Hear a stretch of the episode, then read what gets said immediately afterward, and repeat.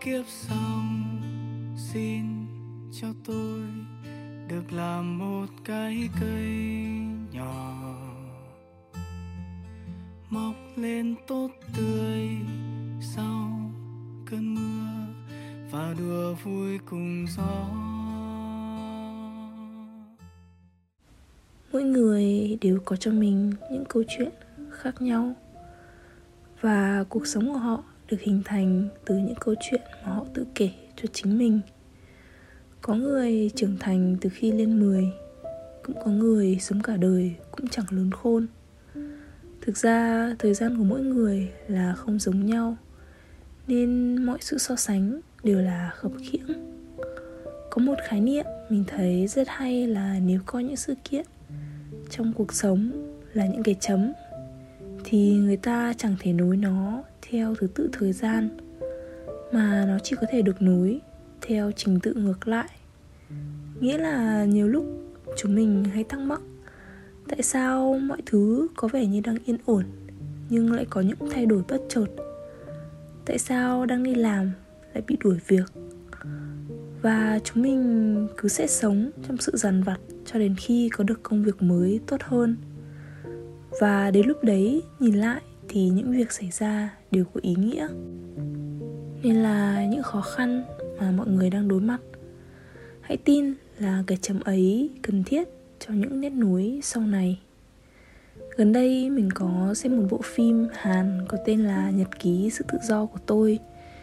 Chẳng biết từ lúc nào mình lại thích những thứ thực tế hơn là những khái niệm lãng mạn hóa cuộc sống những nhân vật sống một cuộc đời ảm đạm cũng chẳng có niềm vui vào một tương lai. Với họ, niềm vui thật sự là một khái niệm gì đó nằm ngoài từ điển. Mình thấy bản thân một phần trong đó vì nhiều lúc cảm thấy cô đơn. Cảm giác bản thân như đang bị giam cầm trong một vỏ bọc vô hình. Mình muốn được tự do, muốn được giải phóng, nhưng lại chẳng biết cách mình thấy trong mình là một đứa trẻ lạc lõng trên hành trình khám phá bản thân. Mò mẫm trong mớ cảm xúc hỗn độn. Vừa đi, vừa học. Mỗi bước đi lại mở ra một chân trời mới. Hôm nọ, mình đi tới một bờ biển. Có đá, có cát, có vỏ sò. Gió, mây, sóng. Đứng giữa khung cảnh, chỉ có tiếng xào xạc của lá cây và mùi mặn của muối. Mình như được thanh lọc một cảm giác bình yên, khó tả. Thư thái và nhẹ nhõm là cảm giác của mình lúc đó.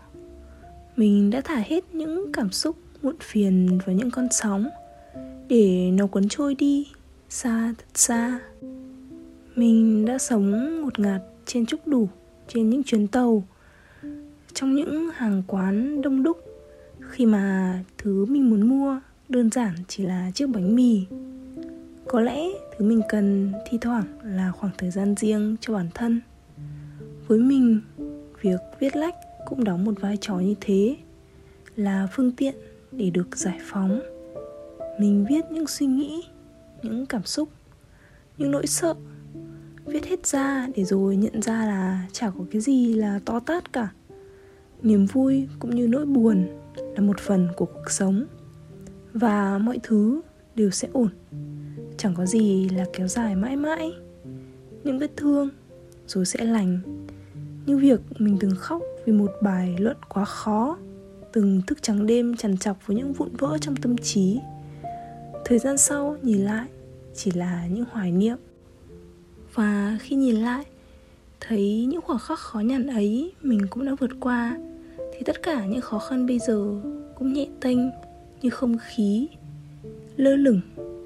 Việc mình đón nhận nó cũng như cách mình hít thở mỗi ngày nhẹ nhàng và thật tự nhiên. Chỉ cần cố gắng một xíu nữa thôi, tất cả sẽ ổn. Và rồi sẽ đến một ngày mình có thể tự hào kể lại bản thân đã chiến đấu diệu kỳ ra sao. Thế nên thi thoảng hãy động viên chính mình hãy chăm sóc bản thân thật tốt.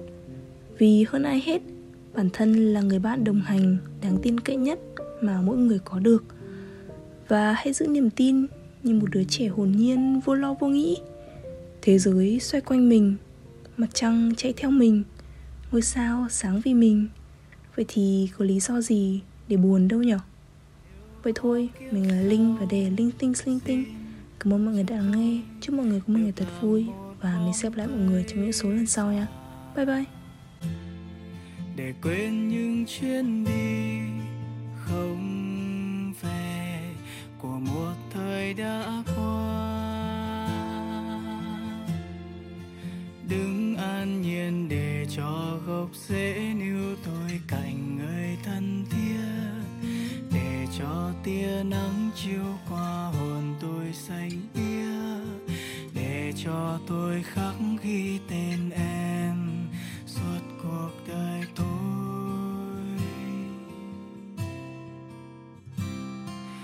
Gửi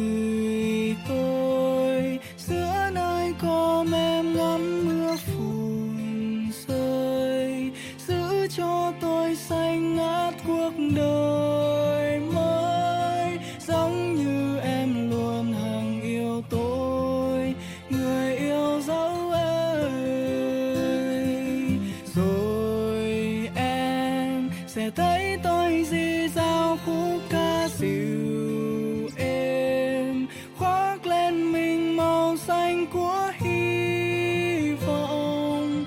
Ước mong cho em đêm ngày tháng